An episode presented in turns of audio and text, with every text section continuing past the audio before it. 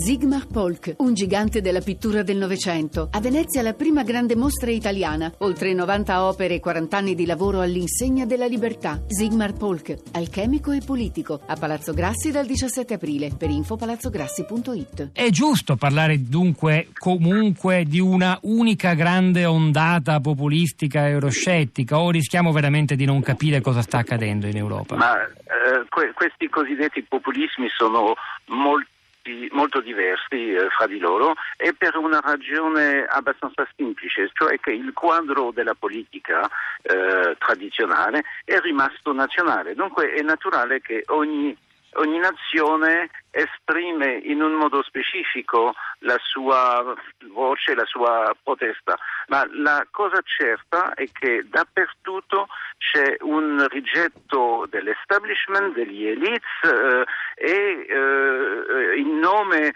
eh, diciamo del, del popolo, eh, popolo rappresentato da, da, da leader più, più o meno eh, di sinistra, più o meno di destra, ma la, eh, stiamo assistendo a un con, connubio pericoloso, cioè che inizialmente la, la protesta era più di natura strettamente populista, cioè protesta contro gli elite. Adesso si fa questo connubio sempre più forte fra protesta contro gli elite e eh, argomenti eh, di, di stampo eh, de, de, della destra o dell'estrema destra. Dunque la, la situazione è pericolosa e lo sarà sempre di più eh, fino a quando non avremo risolto la tensione che esiste fra il fatto che la politica fino adesso è squisitamente nazionale o, pres- o pressoché in- squisitamente nazionale, e il fatto che le politiche che dobbiamo ingoiare o subire sono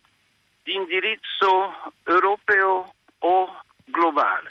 Uh, insisto molto sul fatto che la vita quotidiana di milioni uh, di, uh, di, di gente è determinata da convenzioni di commercio o convenzioni internazionali sul quale nessuno eh, eh, parla o è co- nessuno è coinvolto, ma si, vedo, si vedono le conseguenze dieci o quindici anni dopo la firma di queste convenzioni internazionali. Dunque siamo governati non, non dai nostri governi nazionali, ma siamo go- governati da regole che sono state accettate da questi stessi governi senza considerare l'impatto e le conseguenze di queste politiche. Beh, forse la percezione di questo grande potere della finanza sovranazionale e globale spiega anche il successo dei populismi, Meny.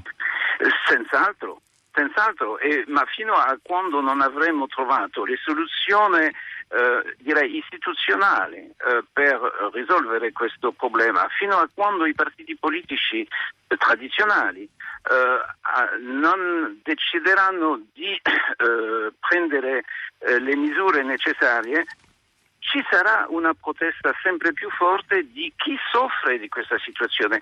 E parliamo molto dei populismi europei, ma vediamo quello che sta succedendo nel paese dove è nato il populismo alla fine dell'Ottocento, gli Stati Uniti.